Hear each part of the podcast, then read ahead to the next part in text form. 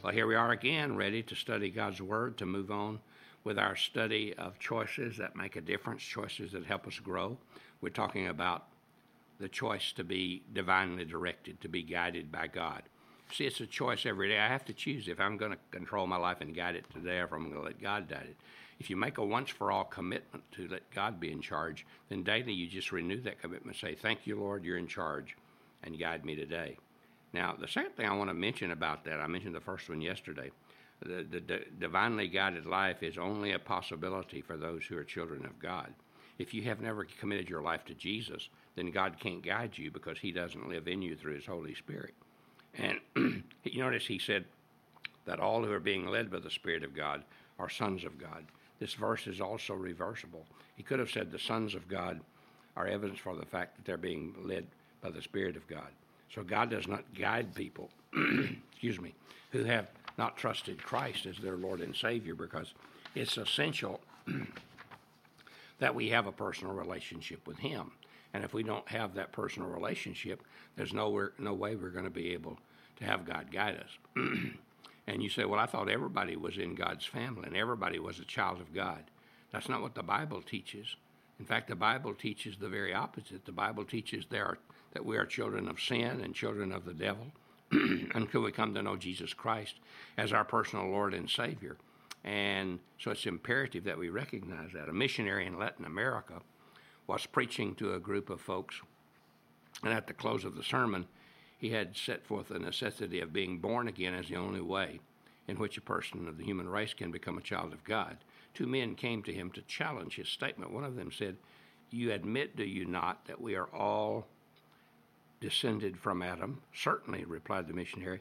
You admit that Adam was created by God? They continued. Again, he agreed. Well, then said the questioner with an air of triumph, Does that not prove that we're all children of God? My friend pointed to one of the benches in the little chapel and said, Who made the bench? They looked at it and replied, The carpenter. Well, do you call the bench the son of the carpenter or the child of the carpenter? Certainly not, they replied. Why not? Because it does not have the life of the carpenter in it, one of them replied. And with great directness, my friend said, Do you have the life of God in you? I'm not talking about physical life, animal existence. I'm talking about the spiritual life of God. They certainly didn't have an answer. You see, when we have the life of God, then we can be led by God. Someone who is a son of sin or a daughter of the devil can become a child of God if we will repent of our sins and put our faith and trust in Jesus Christ as our Lord and Savior. Some years ago, one of my sons gave to my younger son one of those cars that is uh, uh, remote controlled. One of the older boys gave it to my youngest son, and you can stand at one end of the street with this little button and push it, and you can guide the car up and down the street put it in reverse, put it forward, make it turn. And there's a guidance system in that car that responds with what you're doing there with the buttons. We cannot respond to God unless we have the Spirit of God living in us. That's the power inside of us that can respond and that can be guided.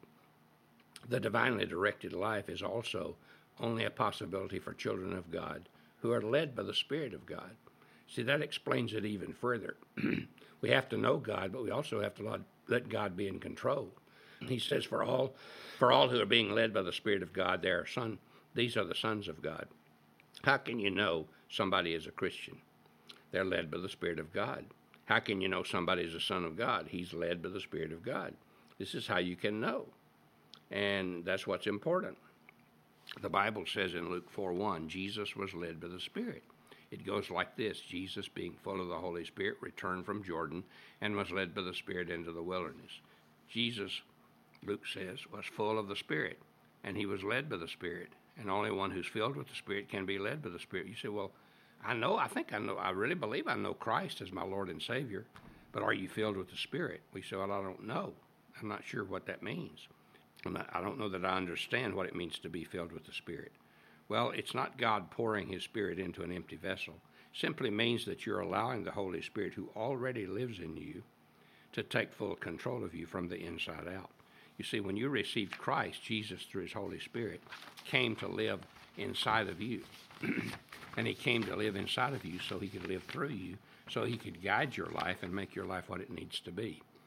Years ago, when they were putting a transatlantic cable across the ocean, it couldn't, it wouldn't work, and they found out there was a little piece of wire in that hundreds and hundreds and hundreds of miles of cable that had a problem, and that was the reason why the message didn't get through. And they had to get that one little wire right. Once they got that right, the message got through. And the same way with us. If there's sin in our lives, that one little sin can keep God's message of direction and leadership and guidance to not get through. I was reading some time ago in Tim LaHaye's book, The Spirit Controlled Temperament, and he tells something of his and his wife Beverly's experience in marriage and how their marriage really got in trouble because they were both full of themselves and how they came to realize what they were doing and they were convicted and they confessed their sins and they began to let the Holy Spirit fill their lives and enable them to live with each other in harmony. He says that he has conferred in his pastoral counseling with over 2,500 couples he's counseled in the midst of marital disharmony. And he said, Not once in that counseling have I had to counsel a spirit controlled couple. He said, I've had people say, We used to live like that but he never, never has one who said we're living like that. Because you see, if I'm filled with the Spirit, my wife is filled with the Spirit, we're going to be walking the same road. We're going to be following God's direction. We're going to be going the, the same direction. Can two walk together, the Bible says, except they be agreed? And the only way we can really be agreed is not if I get my way and she gets her way, but if we both get God's way. Now, the secret to being filled with the Spirit is to seek the Lord with all our hearts. See, one of the problems is often we seek the will of God, and that's not what we're supposed to do. Is not seek God's will or what He wants us to do. We're not supposed to seek the, His will. We're to seek Him. Now, what does God want me to do? You see, sometimes we get so concerned about the plan that we miss the planner, and so so busy about what we want to do that we forget the one who's involved here. The Bible says this is the will of God that you believe in the one He has sent. That's John six twenty nine. So seek God first. That's really important. We notice two sisters that Jesus knew, Mary and Martha. Mary always worshiped him.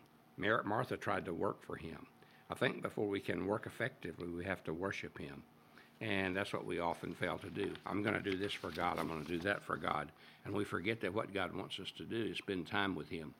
One day, as Barnabas and Paul were worshiping, the Bible says, as these men were worshiping and fasting, the Holy Spirit says, dedicate Barnabas and Saul for a special job I have for them as missionaries.